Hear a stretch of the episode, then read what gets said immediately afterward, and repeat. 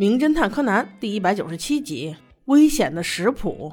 又是超级无聊的一天，四小只一起约好了去商场里打电动，把柯南打的都想睡觉。我说你整天围着他们转干啥？你去找你的小兰姐姐玩呗。玩够了以后，终于要想起来吃点啥了，没成想却是冰激凌。到了商场的负一层，哇塞，人还真是多啊！边吃着冰激凌，还堵不住他们的嘴。光彦说：“反正也是坐着吃，哪儿也去不了，不如我们玩个游戏吧。咱们把所有人买东西的小票收集过来，看看他们今天晚上要吃啥。”哎，我说你们真的是没事干了。不一会儿就收集了一大堆小票，有买鸡蛋的，有买土豆的，还有买青菜、萝卜、花生米的，有买橘子的，有买香蕉的，还有买黄鱼、大虾、洋葱头的。总之，各式各样的东西都有。但是其中唯独一张引起了柯南的注意。那就是克罗尼这种药。这种药虽然说外用可以治一些皮肤病，但是如果内服的话，可是剧毒。通常人们会用来做成鼹鼠丸子，也就是俗称的老鼠药。但在大都市里，老鼠已经不常见了。也许这个人有危险。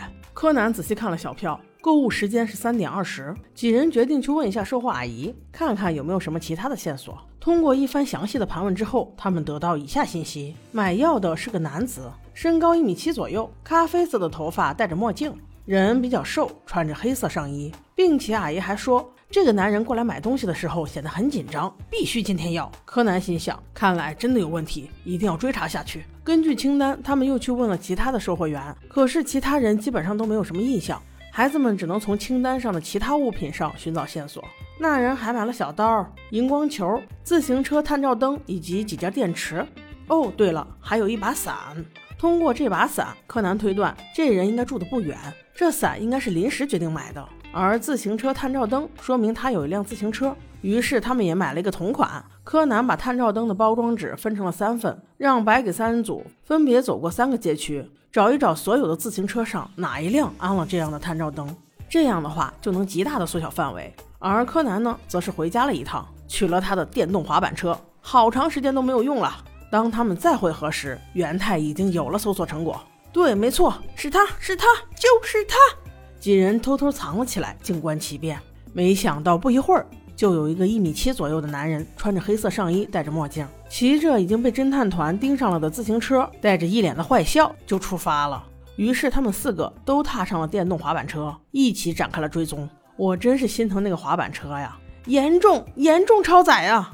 怪不得你们最后要跟丢呢。在下一个路口，他们刚转过来一看，只有自行车在那儿，那男人却不见了。他们四个只能分头寻找。又是元太的高光时刻，他说他发现那里有条大狗，也许会在那边。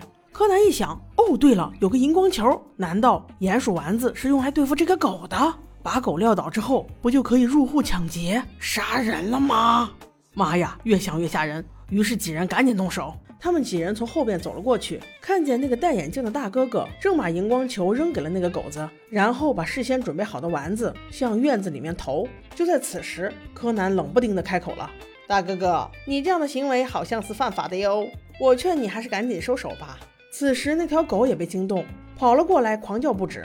周围邻居全部都跑出来看。那男人一看这架势，惊动了这么多人。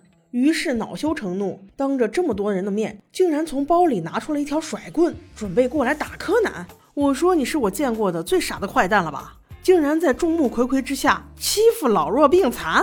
不过还是柯南有办法，他让元太把鞋脱了，于是一个大力金刚脚直接把坏蛋撂倒。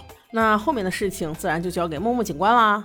第二天，柯南听说，原来昨天的那个坏哥哥，他只是为了去杀那条狗，因为那条狗实在是太爱叫了。他每次经过那里的时候，狗都要喊两声，他觉得很烦人，所以想要替天行道。那宝宝们说，他应不应该这样做呢？小杰不知道了。好的，我们下集见。